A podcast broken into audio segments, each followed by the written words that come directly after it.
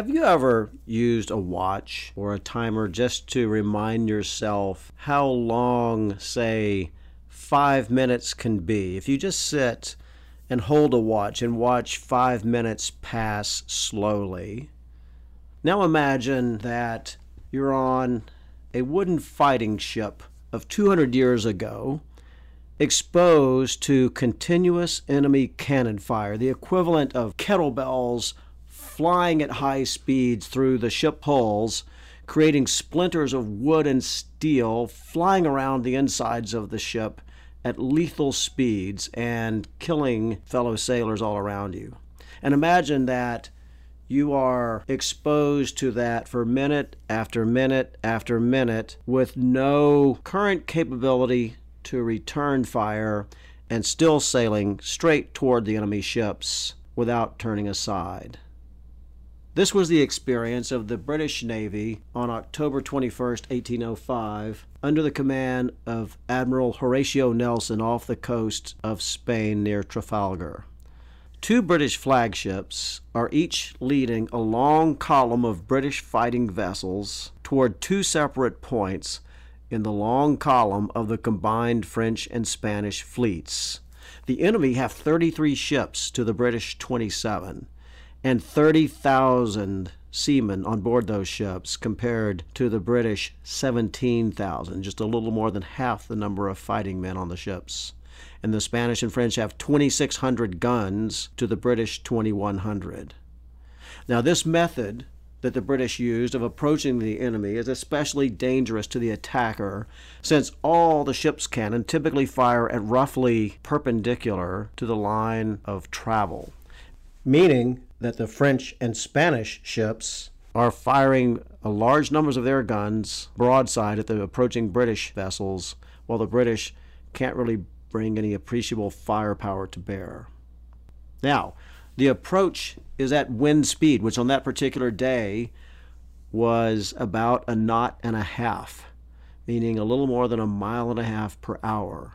So imagine walking about as slowly as you can walk, and it still feels like forward motion for hundreds of yards toward an enemy firing that sort of lethal shot at you, but still continuing to move straight ahead with no ability for the short term to return fire. Now, the ships just behind us, the lead vessels, saw all this happening, but stayed in line and took their share of the punishment in turn until at last enough British ships had survived that punishment and were fully engaged in the fighting, which made things a little safer for the remaining British ships still approaching.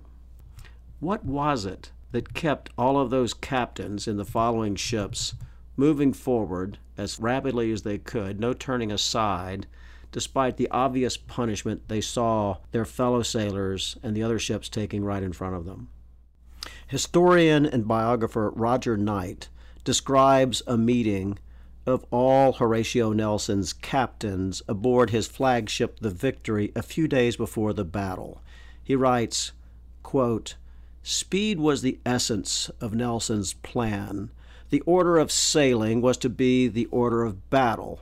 Now, this means roughly that the equivalent of foot soldiers would be that the order in which we march would be the order in which we fight. We don't change formations once we see the enemy. So that's what Roger Knight is saying about these ships. The order of sailing was to be the order of battle to avoid delay in maneuvering before the action.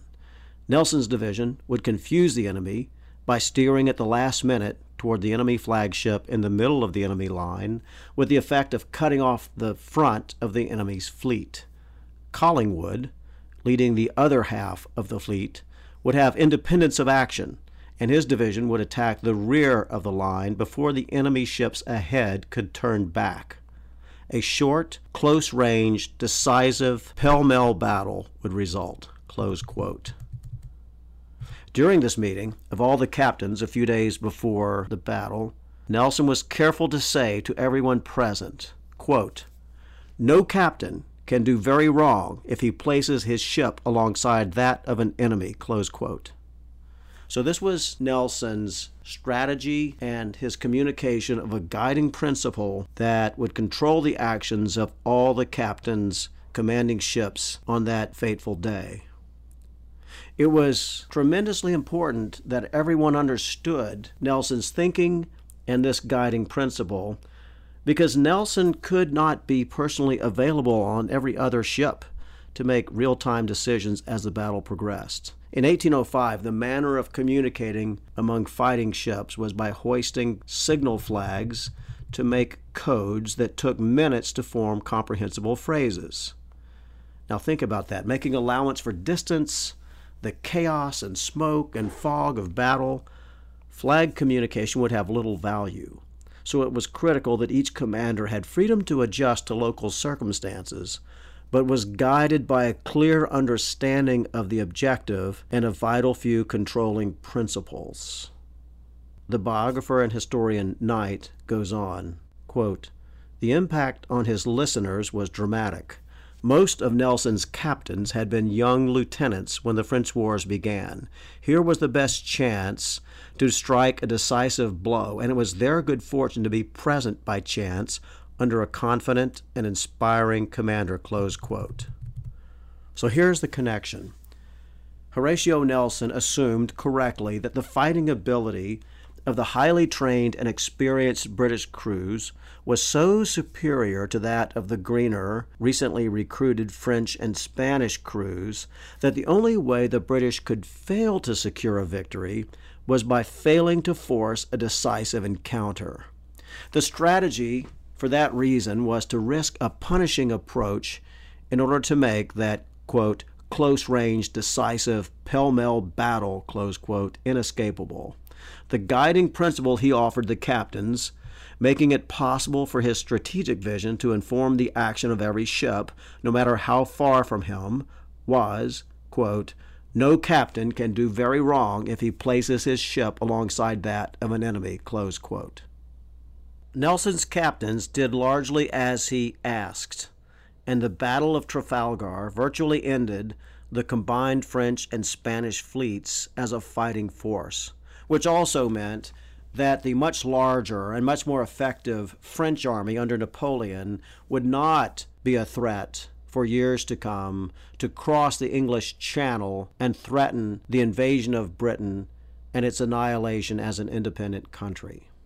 This was a leader's perfect combination of moral purpose, personal motivation, and strategic vision. The ship captains believed that the survival of their country might well depend on this battle. They knew that if they won, each captain's status as a national hero for centuries to come would be secured and they understood clearly how Nelson's strategy made that possible as long as they followed the principle of seizing any opportunity to get close to an enemy. So, this is one of the most dramatic examples I know of something we call managing by principle. The recognition that my ability to project my impact depends on my ability to comprehend the guiding principles that affect success in a given situation and then to make those principles clear to a broad range of people necessary to execute a strategy at scale. So if I'm the world's best ship captain, but I can't communicate to 26 other ship captains as Horatio Nelson did, then I can't be a fleet captain. I can't scale. I can't become effective at something more broad than the command of a single ship. At Leitrim and Intralux, we are increasingly conscious as we tackle more and more ambitious goals that a special kind of leadership is critical to our ability to recognize those goals.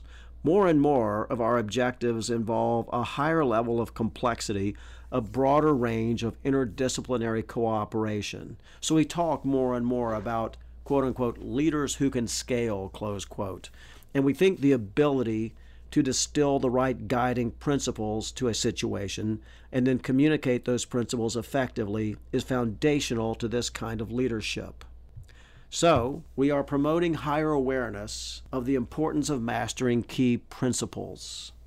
And yet, we're also aware that this could come across pretty abstract maybe pretty boring. So, how do you make a powerful connection to people about why it's in their interest to increasingly master principles that have been shown to help them be more effective at executing a given task or a project?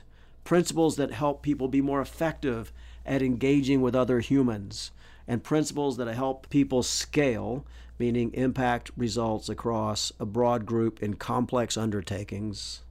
And maybe even principles that have been shown to help humans derive satisfaction from their experience of life on Earth, because that's part of what we want out of our workplace. So, we're starting a mini series called Principles on Fire. We want to spread the recognition that one of the best things an individual can do to increase his or her own effectiveness, especially as a leader, especially as a leader at scale, is to understand the importance of distilling and communicating principle.